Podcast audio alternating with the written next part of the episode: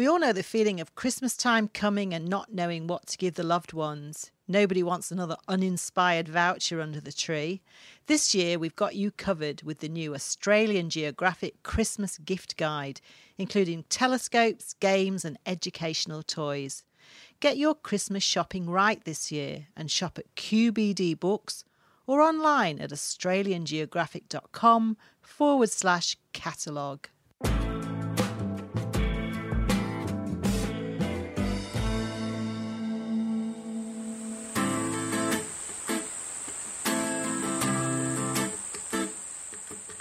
Hi, I'm Chrissie Goldrick, and this is Talking Australia, a podcast by Australian Geographic. Today I'm talking to Andrew Gregory. Andrew is well known to readers of Australian Geographic as an intrepid remote area photographer. He's also an awarded adventurer. But today we're talking to Andrew about powerful owls, and in particular the ones that live in his own backyard.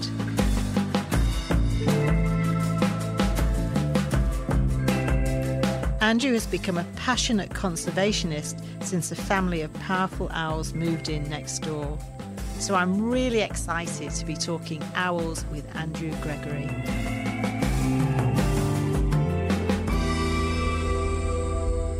Hello, Andrew. Hello, Chrissie. Good to have you here. Uh, in in our little studio, a long way from uh, the kind of environments that we usually find you. As I say, those great big uh, sweeping landscapes when you've been uh, shooting all around Australia for Australian Geographic. You're one of our remote area photographers. You have absolutely no problem packing all of your gear into a four wheel drive and taking off for weeks on end to get those amazing photographs in those very remote areas. Uh, but I can't really move on to that smaller environment that I just spoke about without actually returning to that reference to the rather close encounter with a saltwater crocodile that you had when you were on your expedition to the Ord River back in 2006. So tell us a little bit about what happened that day. That that day was quite an epic uh, day because I could see it coming. Um, we had been warned by people that used to fish up in the upper reaches of the Ord River that there would be we would encounter saltwater crocodiles, and this is a long, long. This is the bottom end of Lake Argyle, which is about hundred kilometres deep at that stage, um, and a long, long, long way from the coast. And we'd already been paddling down. We started the Negri River, and then we went down that comes into the Ord River, and we knew that we'd reached the bottom end of Lake Argyle when we stopped having the water flow, when the water went still, and when, then we had to put the hard work of paddling right into the kayak because you're in you're in a pair of yeah. kayaks at the time. That's right. So up until that point, we'd been um, kayaking through rapids and cascades and really really clear water with lots of freshwater crocodiles and big freshwater crocodiles up there. They're they're so big they have like stripes on them. They um, they're very, very, you know, well, well over two meters. So um, these are the freshies, but you're not worried about the freshwaters, even no. we'd seen so many freshies, we bumped into them, and um, um, you know they get close, but uh, we weren't particularly concerned about. It. We'd, we'd seen so many by that stage, but uh, we um, reached this uh, section of the um, river that was different colour because it, it had a lot of sediment. The river suddenly got very wide and there were sandy banks with reeds on them.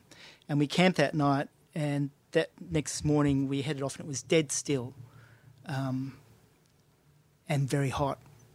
And it, we felt like we were heading off into this sort of unknown area where, where, we might encounter the freshwater. And we, would see we see uh, wallabies on the side of the um, the river on the banks. So it was prime place for a, a crocodile and um, for saltwater, I mean. And I think it was probably getting towards lunchtime um, that I was out in the middle of the uh, river, and I thought I'd seen something before that, but then um, like a, a, you know something in the water, something moving, like a log. Well, no, actually ripples, and, right? And, you know, ah, movement in clues. the water. Mm. Um, and I think probably the biggest clue that something was different was we started to see less freshwater crocodiles. because um, we were seeing them all the time, and then it just became this big, still, wide river. And I remember Kieran had gone over to the um, to the right bank, and he was paddling under the shade of the trees, and so it was quite a distance between us. And I just think that I was because I was filming at the time too. I had a camera I had a, a still and a video camera with me on, on the deck all the time. And I think I must have seen, um, looking back now, I think it was probably some wallabies or um, something on the side of the bank which, which attracted my attention. And then um, I just saw this uh, crocodile. In the water. Big crocodile coming straight for me. right. And he was as big as my kayak. And my kayak um, well, he may not be as big as my kayak, but pretty close to it. Like my kayak was five metres long. I would say he's probably more like a three metre long crocodile. Yeah. Um, mm. And he looked me straight in the eye, and then um, I actually got some footage. I actually picked up the camera and took about six seconds. Like a good AG photographer should. That's right. uh, I, I, couldn't think of what else to do, but um, and then he went under the water and he went under under the kayak, and I could just see this ring of bubbles sort of coming up around the kayak, and so because I I sort of knew a bit about how crocodiles worked, I knew that he'd just gone to the bottom under the kayak, and he was just sitting there, and so I just sat there perfectly still for, I don't know, probably 10 or 15 minutes, I think, quite a while. And by that stage, Kieran had seen that something was a bit weird. I, I, I wasn't making any noise, I was trying to be quiet, but he'd gone to the shore. And eventually I thought, well, you know, I have to get out of here somehow. so is that, was that the right thing to do is to not move. You didn't really think to start paddling madly away or anything. You thought, no, I need to stay yeah, still. Well, that's right. I think um, I wasn't really sure what to do, but I think that I assumed that this is a crocodile that hadn't seen anything like a big red kayak ever, and was just curious, you know. Um, and if I just tried to not make any sort of movement or you know not to disturb him, um, hopefully he was just going to go away. Leave me alone. and I um But he didn't go yeah, away. Yeah, eventually I remember paddling to the shore with just the tips of my paddle, like just as mm. slowly as I could and I, we got to the shore and we we we sat down and we um we had had some lunch and we waited probably a good hour and we he we did, still didn't see him come up. Right. And then we decided, well, let's go, and we just headed um, so you got back we in those. You got, yeah, we got, got back, in, those and, and we were we were sort of quite close to the shore, like I say, on this shadowed sort of bank. And we, we just kept going. We must have paddled another ten kilometres or so, and then we got to this big, big bend in um, the river, and on that bend was this huge slide, a huge crocodile slide. Right, and that would have belonged to that crocodile. Yeah, or another even bigger one. Right. It was an enormous slide. And we stayed there for a little while and then we just thought that we would just keep going. And that night, I remember that was quite a, a scary night because we got to this sort of confluence of all the other rivers and it's just a big wetland and we were um, we we spent ages trying to find somewhere to actually yeah there's nowhere camp. to haul yourselves out I yeah so we just found this narrow strip of land um, which was really just big enough for a tent, and um, because we were just like sleeping in the inners of tents, and that's where we spent the night, knowing that there were crocodiles around. Oh well, yeah. look, uh, that's a pretty scary story, and I, I, would say that you know I, I don't know how you, whether you remember what you felt like when you were sitting there like a sitting duck in that kayak. Were yeah. you scared? Yeah, I was scared. Yeah, yeah I bet I you were scared. scared. Yeah. yeah. and like I say, because I'd had an injury too, um, hmm.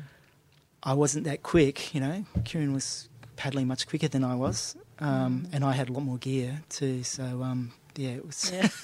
and we still had so far to go. We hadn't even reached the proper bottom end yes, of Lake you're coming down. So the Ord River comes down, and then it was dammed back in the 19 20s, I think, or was it the 50s? Anyway, we'll find out about that. And then it, it, it, created Lake Argyle, which is a, a, really huge body of water, and that's, uh, that's obviously right. where you were heading for. Yeah, we and we were once we got into Lake Argyle, we followed the course of the original Ord River, and that was sort of our intention to try to get a perspective of what what it had been like before the dam, mm. and it would have been stunning. We'll take a quick break and be back in a moment. We have a great subscription offer for all our listeners. Subscribe to our digital edition for 12 months for just $24.99. That's six issues of our award winning magazine delivered to your inbox for less than $4.20 an issue. Only $24.99 for a full year. So don't wait. To subscribe, go to australiangeographic.com.au forward slash talking Australia. That's australiangeographic.com.au forward slash talking Australia. That's uh, one of your many adventures whilst um, un- undergoing uh, Australian Geographic business, and that did get you the award, Spirit of Adventure. Mm. And we're very happy that both you and Kieran sort of came out of that uh, in more or less in one piece. Um, and you've had many adventures since then. But I think we're here t- today to talk about a much smaller scale adventure that you're currently having um, in your own backyard. And um, this is a sort of a year uh, that we're talking a lot at Australian Geographic about the amazing things that we can find without having to go too far. Because in this year of 2020, many of us can't go very far, and we haven't been able to wander too far from our own backyards for months now. So uh, there is uh, magic to be found there, and uh, that's what you have found in the back garden of your new house. When I say new house, you moved in about four years ago. So tell us a little bit about where your house is uh, and, and start to tell us the story of the unfolding story of uh, the whole wildlife haven that exists in your own backyard. Um, I've it's my place is in the uh, northern beaches of Sydney, and it's a um, it, it's one of those. It, it, the house is one of the original properties in the area, and it was built where it was because it was on a small waterfall, and there would have been pools next to the house when they first built it. So it's a bit weird. It sort of like doesn't face the same way as all the other houses because it was actually built before the roads were even there. So um, at the back of it, and this is quite similar to a lot of places in Sydney. Um, there's a, there's a rainforest gully with with literal rainforest remnants in it, and that section behind us wouldn't have had a house because we couldn't have accessed it and it's too steep. So they're the sort of areas that get left and turned into reserves or just become places that uh, are inaccessible and if they are owned, sometimes they aren't even built on. Um, and it's the water that makes our place pretty much a special spot. It's got it's got a lot of um, spotted gums, tall eucalyptus spotted gums, but the, the water cascades down and has a series of pools and little waterfalls, and then it actually flows right underneath our house. So when it rains, we get really big deluges, but in between time, it's like uh, stream fed, so there's always a trickle of water and there's always these little pools, and that's the key thing that attracts the wildlife, and that's also allowed the sort of habitat to build up, and we get you know we got species like cheese trees and um, cabbage palms, and as well as tall gums on the edge of this sort of like little rainforest patch along the creek, and then it's more a woodland to the side of it, mm. and that actually has um, contributed to to quite a, a range of species, relying on that little pocket as a place to live and a place to to uh, breed and a place to also um, seek shelter.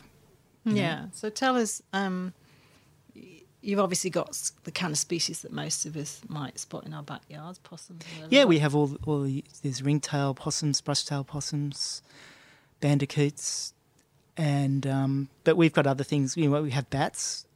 We don't have bat colony, but we have bats coming into the palms frequently. Small, like microbats, or we have microbats. Yeah, we right. actually have something really unusual, which is a, a quite ancient stand of giant bamboo, which was planted maybe even 100 years ago or 70 years ago. It's, it's huge.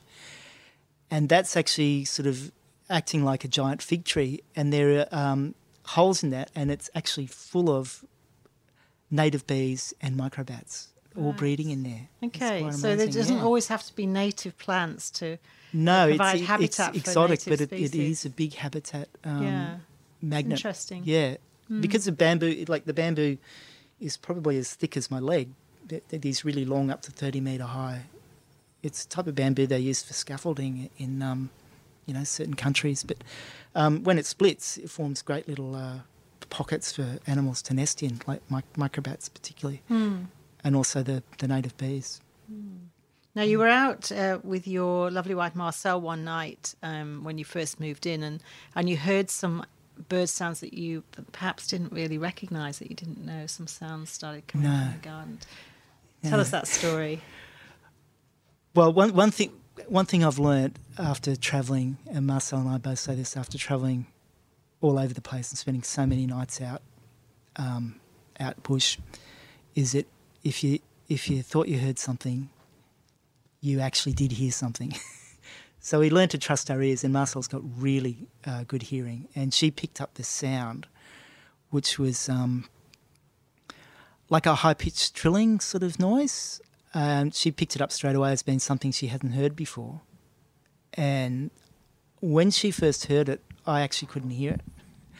So I had to wait probably another week before she kept saying, I can hear the sound, can hear. And she'd go outside and um, tell me, and, and um, eventually I, I did hear it. It's, it's a really high trilling, high pitched trilling noise, and it's quite sheer, very very high sort of range, and um, it was quite continuous, and it was obviously a um, baby calling its mother, but we we couldn't work out what species it was. Like we didn't know whether it was a bird or whether it was an animal or a, a glider or some type of thing like that.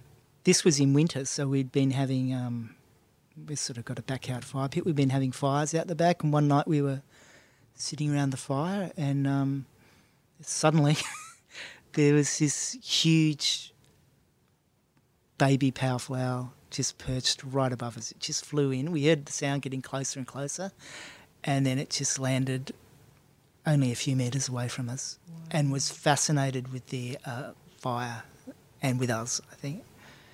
And um, we were just blown away because uh, the baby powerful owls are just absolutely gorgeous. They're all white on their chest, and they've got this weird sort of uh, habit of bobbing back and forth and moving their head around because their eyes don't sort of move in their sockets. They move their head to see things. They can Right. turn their head sort of yeah. So they they move their head to see different directions, and they're constantly moving around.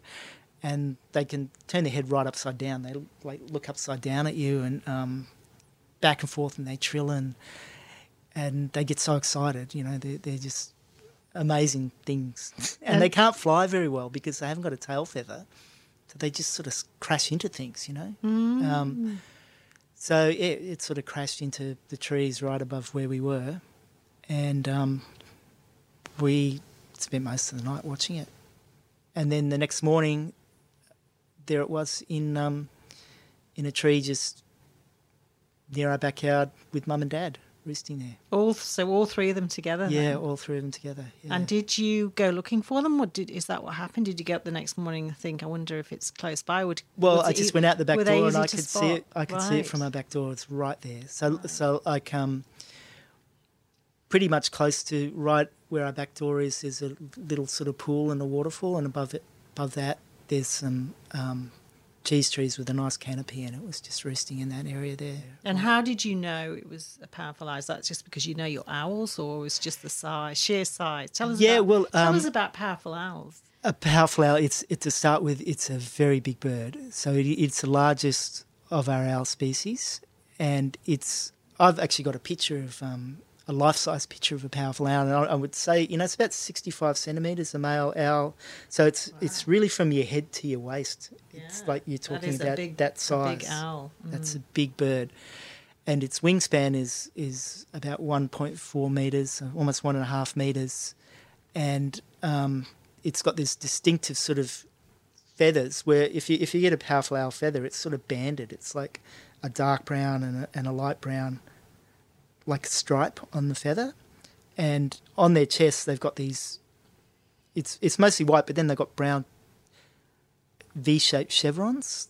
Almost looks like a bird in flight on their chest, and they've got uh, around their face they've got a distinctive mask, um, like black feathers around their face on a lighter coloured face, and then um, big yellow feet with feathers on them. Really, really big feet and big black talons. You know, really. And the eyes talons. as well, yellow as well in the eyes. The eyes are, are stunning. They're really, really bright, bright, searingly bright yellow, and um, a big black iris. And I photographed them so much with, with my camera, I can actually see the iris moving, contracting or dilating. It's it's changing size, and um, the males have a, a squarer head than the females. Females have a much rounder head, and um, when they fly at night, they um, are completely silent. They've they've got a ruffle edge to their feathers, so um, that that makes them silent and fight. That's that's most owls are like that. If you look at sort of like a magpie feather and you hear a magpie fly, quite it's got quite a sheer edge, but but the owls have got this ruffled edge to their feathers. so that they can fly in stealth. Yeah, they're completely silent. It's yeah. quite like I've, I watch them sometimes at night. Um, at dusk, they will they will go up to a high tree ready to ready to fly off, and then without warning, they'll just spread their wings and they're Hmm. gone, and they just glide, and it's completely silent. How you don't hear a thing. Yeah. And so you, you you spotted the three of them. What were they doing? I mean, were they out in the middle of? Was that in the middle of the day, or was? Yeah, that was in the middle of the day. So, because um, all, like I've described all the, all the sort of the nature of of our place, it's a perfect roost site for a powerful owl. So, um, that's where they hang out during the day, and according to different sort of conditions, like whether it's windy or hot or cold, they'll um, go to different trees. Like the- there's trees they prefer if it's windy, if it's hot. Um, they'll there's trees that are have more shelter over them. Um, so so yeah, they, they, they roost around, and I can sort of work out where they'll be just according to the weather. And are they territorial? So is that their territory? Is- That's their territory. So they will yeah. always be there. That's right. So so um, they have we have a nest tree, which is a, a big old grey gum with a um, hollow in it, and that's where they breed, and that's sort of in the bushland area.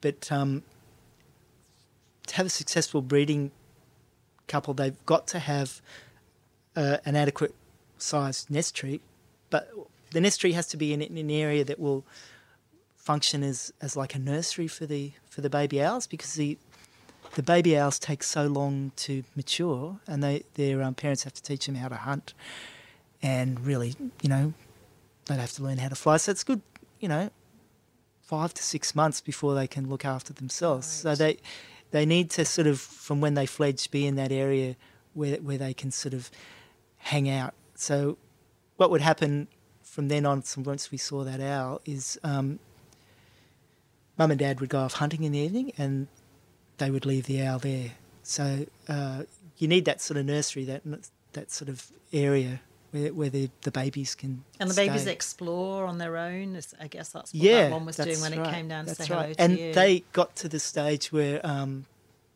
because they'd seen us from the moment they fledged, they um, this first owl became really quite sort of attached to us. And Marcel could go to the back door and call, and she could she could imitate the trill perfectly, which I, I'm not very good at, but she's really good at doing that. And it would actually it would actually come to her. Is that something we can Yeah. hear? Shall we have a little bit of a listen Yeah. to the uh, the trill of the, the little owl so that we can at least start to hear what these owls sound like? You know, because as you say, That's right. Yeah. you often hear the birds before you see them, and it's and it's good um, to know. So I'm just going to play a little soundtrack here.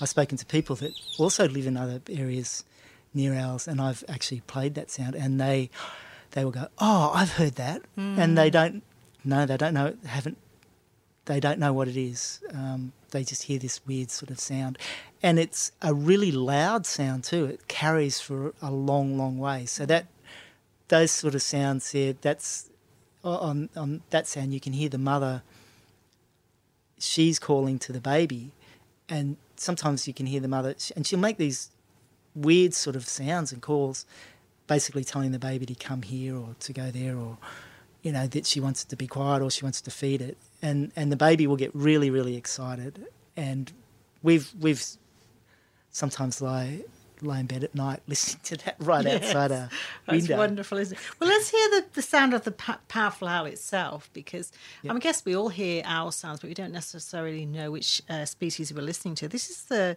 and we'll probably play a couple of owl sounds so you can start to hear the difference. Uh, this is the male powerful owl.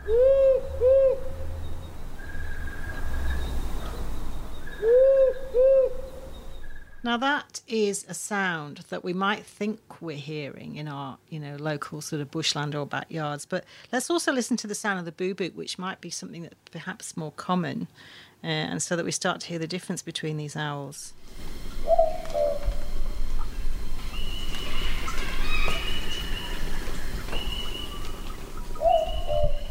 Now, I'm much more likely to hear something like the boo I think, especially in our backyards around Sydney. So, for somebody to be able to sort of hear that and listen to the powerful owl call and recognize it as that, that's something special and something that, you know, sort of for you started a journey really for you and Marcel in terms of your relationship with powerful owls. So tell us, you know, from the time that you first observed the owls and saw their behavior, uh, what happened after that in terms of powerful owls and the Gregories? Well, because they became such a big part of our lives. Uh, we, were, we were living, oh, we still are, we're living with these owls 24 hours a day.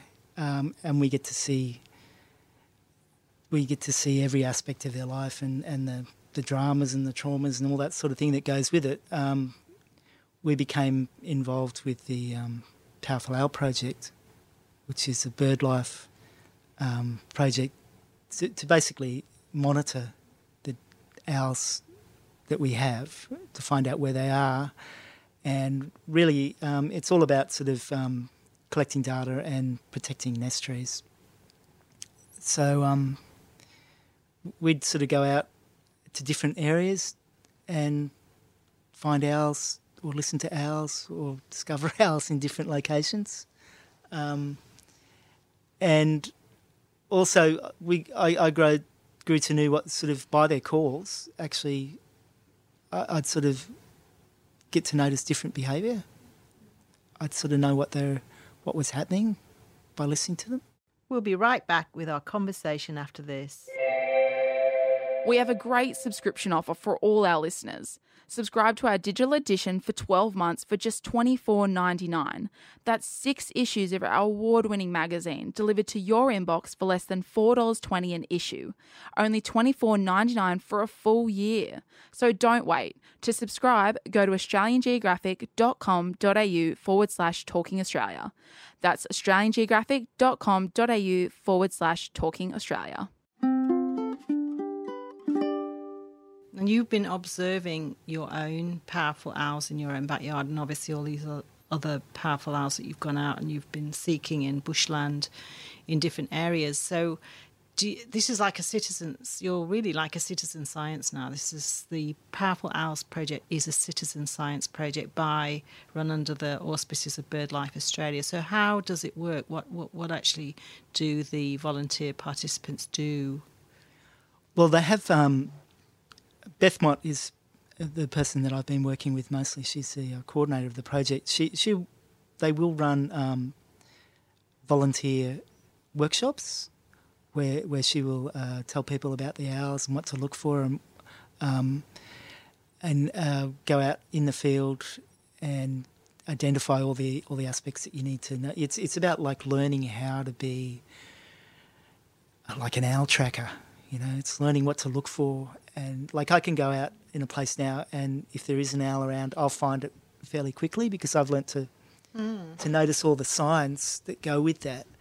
And they have an app um, which you download.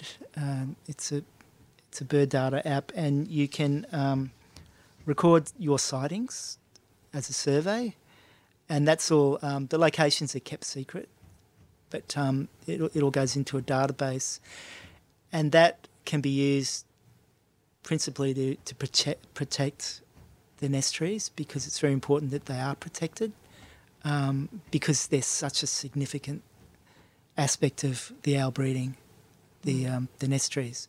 But also, it sort of helps record unusual behaviour that, um, um,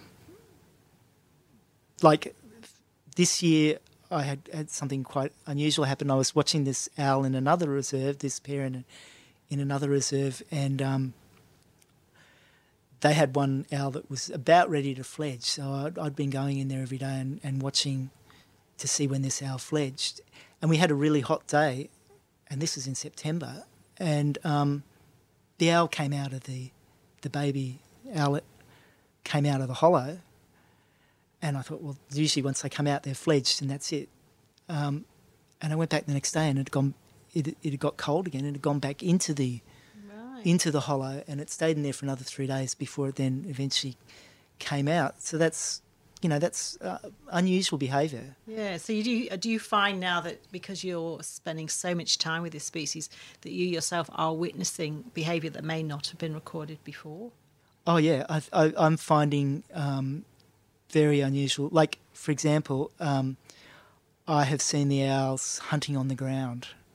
Um, everyone just assumes that they, um, it's always assumed that they just swoop in and take their prey, either on rooftops or, you know, from branches or, you know, arboreal sort of species in the actual trees.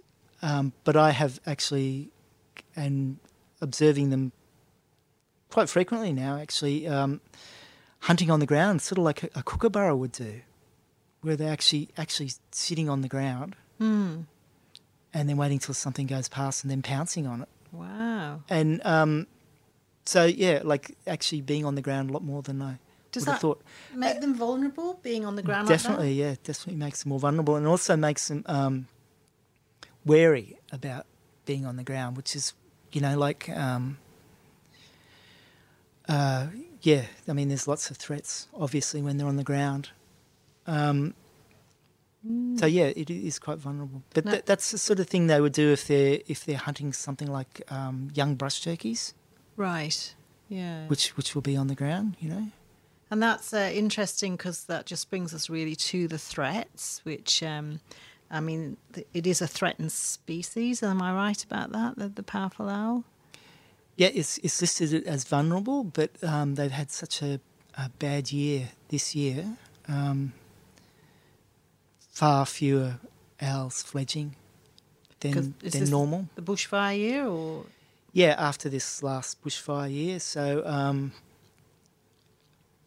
the um, status might might be revised. Change, yeah, they're yeah. becoming f- far more and, and, tell us, obviously, I mean, quite clearly, the, you've got powerful owls in a patch of suburban bushland, so that immediately tells us a little bit of a story anyway, because as you say, it's on such a steep slope, uh, can't be built on, so habitat loss is obviously probably the greatest threat. Yep. to powerful owls, um, and we know that that's uh, something that we know a little bit about. But tell us some of the other things that uh, impact this really sort of keystone kind of species? Um, well, apart from the habitat loss, they're, they're very vulnerable to uh, collision, um, either flying into uh, windows or getting hit by cars. I think probably 80% of their mortality every year is from car strike, and that's because they will fly low over a road and they'll hunt on roads and I mean, the reason we, we're getting owls in the urban areas is because they're not actually doing that well in the bush.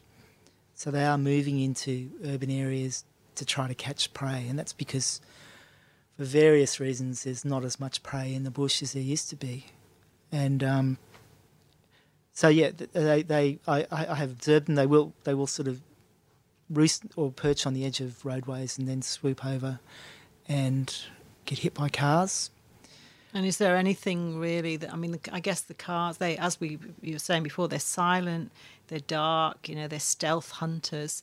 There's probably not an awful lot that the, the drivers can can really do. What about? Um, are there in particular areas where, for instance, around where you are, that that signs go up warning drivers that there might may be owls flying? It's something that I'd, I'd like my local council to do, but they're they're sort of um, not really aware of that. I'm trying to to educate people more about that um, because, uh, like, I've, I've, released an owl from Taronga Zoo that um, Libby Hall there look, looks after the rescued owls, and almost all the ones that she has in have been hit by collision by a car. And and what happens with an owl when it when it gets hit by a car? It might sort of look okay, and then fly off eventually, or but but um, it it might have a little fracture in, in, its sort of head, and then when it flies, the pressure of the flying um, can basically kill it. So um, they do need a long time to recover. So when when they're sort of brought in from a collision, it'll be they'll be in captivity for a month until they heal before they can be released. And is that um, something that happens quite regularly? Do people pick them up and, and rescue them and call WIRES or take them? yeah, well, I think um, uh, the, last year I think they had eight owls brought in, and four of them were actually ended up being released. Four the, four actually died. Yeah. Um, so yeah, I mean it does happen frequently, but um, uh, we we lost our first the owl that fledged the first year, um, and it lived to be about six months. It was hit by a car on our street. Oh yes. And um, we didn't find out until we actually started speaking to the neighbours, and somebody had actually buried it in their backyard. Uh, if we hadn't asked, we wouldn't have found out. But once that actually happened, we we we it just went missing, and we actually watched the um, mum and dad grieving for it actually for about a week. Right. Oh, yeah. That must have been very tragic for you guys as well, because you must have been watching it there for a while. Yeah, it How was just getting to that stage where it was um, becoming independent, and that was a young male, and um, then suddenly it was gone. Yeah. And what happened? Did they? Uh, what happened after that? Did they have another chick? And yeah, they that was um, that was probably around that was in the summer, and then they did start breeding again. So um, it's usually around. I mean, they're real lovebirds around April, May. They have this whole courtship thing where they have these weird sort of calls, and um, they start calling to each other. The male, um, and you know, they're raised together, and they're actually really sort of very affectionate. You know, they're really affectionate, and um, the male actually prepares the hollow. So he he actually makes sure that the hollow is is ready for him to defend, mm-hmm. and then the female goes into the hollow, and she's in there for close to a couple of months or over two months, right? And he defends the hollow for the whole time. So that's why I say it's all got to be really perfect for them to breed, and um, because he sits he sits right next to that tree that whole time, and he hunts for her, and he'll come back with the prey and he'll call her and she'll come out and he'll feed her. And um, now, just, for uh, for a big species like that, you need a big hollow in a yeah. tree to be able to make a nest. And I guess that uh, brings us to yet another one of the pressures on big bird species like that, and that is the loss of these big tree hollows because we're losing old trees. So tell us a little bit about um, how that uh, plays out, particularly in the suburbs of the big cities, in places that most of us live. Well, the hollows, the hollow that we have um, is in a living tree, um, but in our reserve, it is the only tree that has a hollow that big, and um, in a lot of other reserves, there may only be two or three, or even one hollow that's that's big enough for the owl. Uh, it has to be quite a quite a major hollow, but also deep, like yeah. because um, they're in there for a long time, and um, one of the other successful ones I know, whereby this one I was telling you where the where the owl just went back in, um, that's a dead tree. That's a tree that would have been dead for maybe twenty years, and um, so that the pressures that we have, particularly in urban areas, is to get rid of trees that are dead. Hmm. Um, quite often, an, an old tree, uh, a dead tree, will form a hollow or, or, have a hollow and become quite a successful breeding site. But we, we tend to, to get rid of them quite quickly. Um, we tend to remove trees rather than maybe leaving a stump uh, for a hollow to form. And um, the whole habit of, of clearing land has has made um, hollows even rarer. And when we when we do hazard reduction burns, sometimes what will happen is is the fire will get into either a dead tree that has a hollow, and the nature of once you have a fire in there, then it will sort of destroy that hollow because it will burn it out. Um, so, and sometimes you know after fires, dead trees get or trees get pushed over mm. um, after they've been burnt, but they can actually become good, really quite if they're left, successful if breeding. They're left to stand, yeah. Yeah, and and it's not just for owls. Like I mean, sometimes trees have multiple hollows, and there's been actually even, uh, you know, occasions where you'll have have the owls breeding in one hollow, and then you might have kookaburras breeding in another hollow in the same tree. Mm, mm. Because quite often they, these trees which have hollows have quite successful, and it's really, really once once the owls I've watched, once the owls have left the hollow, it's straight away. It's filled with, with some other something species. else takes up residence. Yep, they're just waiting. It's like there's like a queue. It's so important, isn't it? And I think when we yeah. see the trees, we don't often see the habitat that's like secretly sort of part of that whole um, ecosystem that we're looking up at. And it's really important that yep. we keep the trees, but we're not keeping the trees. We're actually losing trees at a very alarming rate these days, and especially in the suburbs. Yeah, this this I mean, it has been a bad year for us. We've um, had a couple of occasions of illegal land clearing, and um, mostly just for views. People just cutting trees or cutting limb, limbs and branches for views or poisoning trees, um, and people also don't realise the significance of the understory. It's not just the big trees, but there are other trees like cheese trees which really form good sort of a really good canopy, and um, people just get rid of those. Um, mm. So yeah, we need we need to value the reason for it, and because like because I've I've had so much exposure with these owls, I've I've learnt to really appreciate how how special they are, and um, I'm just trying to educate people to to realise you know that these these things are here, and just just to um, yeah. you know think about the way you sort of might manage your own backyard. Um, because we've been doing we've been all home during the last few months with covid and we've all been madly sort of gardening and planting veggies and getting chooks and getting extra dogs. And some of the, these things have you know maybe made us feel better about spending time at home but they haven't necessarily been that uh, beneficial for our native creatures that we share our backyards with. Isn't that right? That is right. Well it has has been you know the um, negative aspect of that is, is it has been a, a, bad year for wildlife, and um, you know all those elements you talked about, like for example, like dogs. I know lots of people have got dogs or two dogs now, and um, they're letting their dogs roam into into reserves. They're letting them unleashed in reserves. They're uh, and you know, like I was, I was just describing how owls actually go on the ground and will hunt on the ground, and they all all animals go down to the ground to drink, and if there's dogs regularly patrolling an area, um, even if they don't kill any wildlife, they're, they're going to disturb that wildlife and actually make them not use that area, which is and and, and the you know, the problem with that is that a lot of areas that are set aside as wildlife protection areas um, all have paths through them, and people are all walking their dogs through these paths, whether whether they um, are allowed to or not.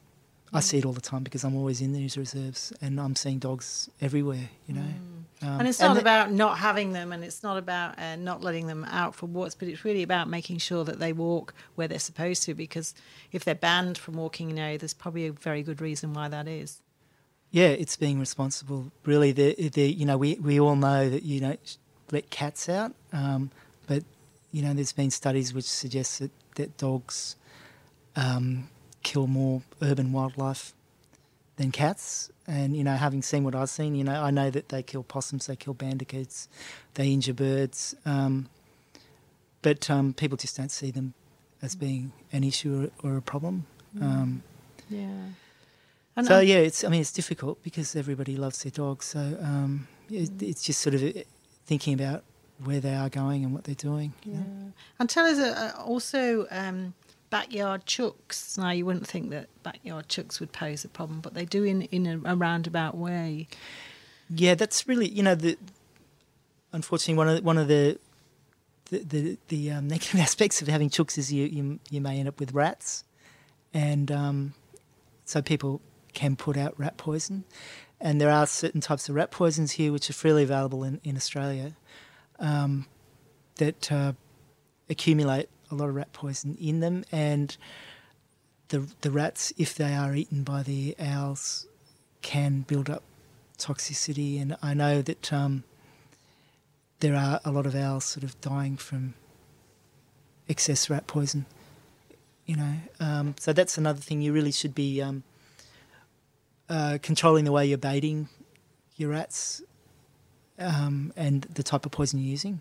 And can you choose a poison that's going to be less harmful? Is that is that a choice you can make? Can you go and find out that information and ask? Yes, yes. Um, there's um, BirdLife's got some really good information on that. But there, there's a first generation and a second generation rat poison. Um, the second generation ones are the worst, and they're actually um, in a lot of other countries like the states. They're actually banned. Right. From but here you can buy them in the supermarket Yeah. or the hardware. Um, and that's just education. It's just people being aware of that. You know, I've se- I've seen it myself. But I have um, trail cameras. I, I know that there are um, people down the road with the chook pen, and I have actually seen rats come and drink out of my bird bath as they're dying because they want they want to have a drink.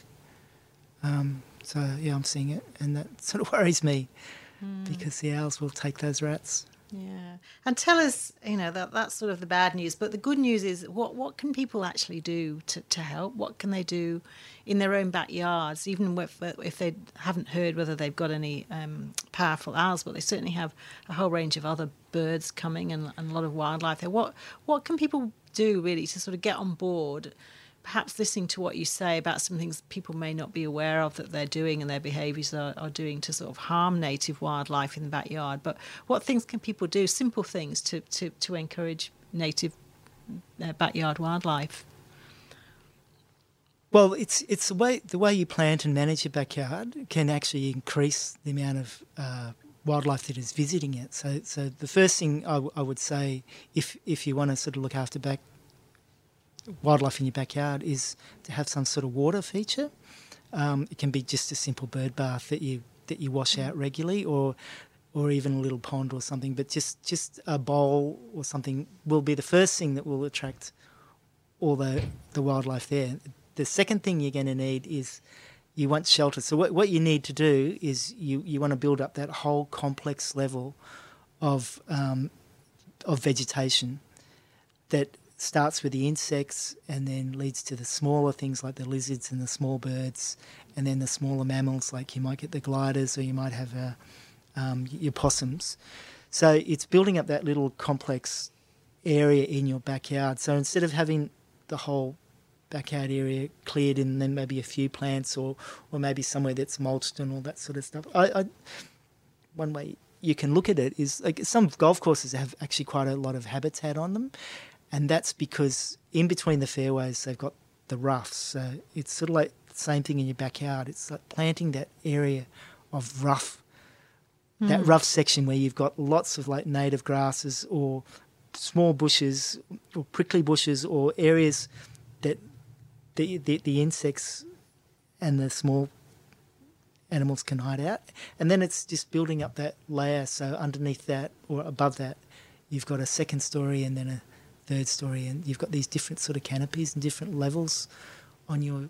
And they don't need to be native plantings either. No, it doesn't. This one of one of the um, uh, things in my local council is that there's a tree exemption list where there's a whole range of species that you can actually just chop down without a permit. You don't need to contact the council. You don't need to do anything, and that can include like at, at at our place. I've got a massive old bunya tree, which I think would be about seventy years old. It is one of the most favourite roost spots for the the owls. They love that tree, but I could cut it down without even asking the council at all. Um, and same with a lot of species, even though they're native. So the bunya is a native species, but it's not native to the area. So there's a lot of um, other species like certain types of palms. There's uh, things like flame trees, which um, might be a significant sort of tree, um, but you can easily get rid of it because um, you're meant to have certain trees that are only only native to that particular area that you're. And this is this is one of the, the problems with these little green fingers, these little habitat pockets, is because you may have somewhere that's been left or a block of land that nobody's built on for a hundred years or something, or has never been built on that suddenly gets subdivided, and then it may be have species which are native, but they're not native to the area, and they're because they're on that exemption list, Out can just come. be cleared. Out they come, yeah. Yep. So it's uh, you know it's it's it's interesting just to note that, it, that, that they don't need to be native plantings in your garden, and it's a good excuse actually not to do gardening, isn't it? It's good. It's it's actually just garden a little bit if you have to, but you can actually let that garden run a little bit riot, and you'll be doing your local wildlife a big favour, and you'll also benefit from that because it's there's nothing more beautiful than seeing those native birds coming down into the garden to Yeah. visit and, and maybe to be fed or uh, certainly sort of checking in. Um, it's a great site, and uh, it's one of the things that we're so lucky to be able to enjoy in Australia that in many big cities around the world they don't Oh, really yeah. get to see very much uh, at all apart from the odd pigeon. So i think we should really uh, try and appreciate our wildlife a lot more. But i think um, from talking to you today andrew there's plenty of things that you can do to get more involved and certainly the Powerful Owl project is a project that you can have a look. If you can go to the BirdLife Australia website and look up the Powerful Owl project, that's a great citizen science project that uses an app on your phone, uh, from what I understand, to right, yep. record sightings. So these are easy ways to start getting involved in local uh, native wildlife. And I think once you start, a bit like you, Andrew, you can't really stop, can you? It can sort of become a way of life. Yeah, and um, it it is really rewarding, you know, like the just to, to be to get so close to these birds, but also um, by building habitat for them, we've we've got all these other. It's amazing how many species we have. Like we have sugar gliders and um, you know microbats and all these sort of other wrens and different birds. And even though we, we live in these cities and these suburbs, and right that goes for right in the centre of big cities like Melbourne and, and Sydney, we we're creating wildlife corridors between big areas of, of uh, built infrastructure when we have gardens like that. It's not it's not really always about having huge areas of, of, of public reserve land, but just by maintaining these uh, sort of wild areas in our gardens, we can create these corridors and animals can move around.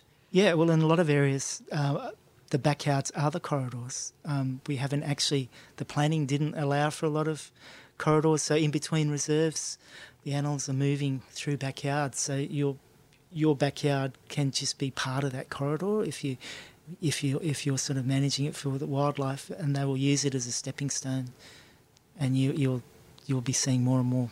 Yeah, Yeah. it's wonderful. And you don't have to do the gardening either. So it's, it's a win win for everybody. So thank you very much, Andrew Gregor. It's just been wonderful to share your experience of the powerful owls. I think um, we'll have some photographs of the powerful owl on our website, on the Australian Geographic webs- website, that have been taken by Andrew, and also some footage Yeah. um, of the behaviour. So go to our website and have a look and, and search under powerful owl. Uh, Actually, yeah. One, I mean, the um, one of the most amazing things is seeing the owls in the bird bath. I have this huge bird bath that I put in, and the actual owls will have a bath in that. So that's something. and that was powerful owl bird behaviour that probably hadn't been witnessed before. No, no, that was something that um, I saw that there was a need for because the creek was drying up in that really bad summer in the, in the um, when the smoke was really bad and and um, 2019, Yep, yes. that's right. So so I searched for this huge bird bath, and they took to it straight away. And it's quite amazing. And it's them. simple installation, a bird bath, and then it sort of transformed your experience and probably provided a really important water source for those powerful owls. That's right. And they, they get in there and actually wash their face. You can see them washing out their eyes out on those really smoky days. Well, it's been lovely talking to you today. Thank you, Andrew Gregory. Thanks for the chat, Chrissie. That's it for today's episode of Talking Australia. If you have questions or comments, feel free to reach out. Write us an email podcast at australiangeographic.com.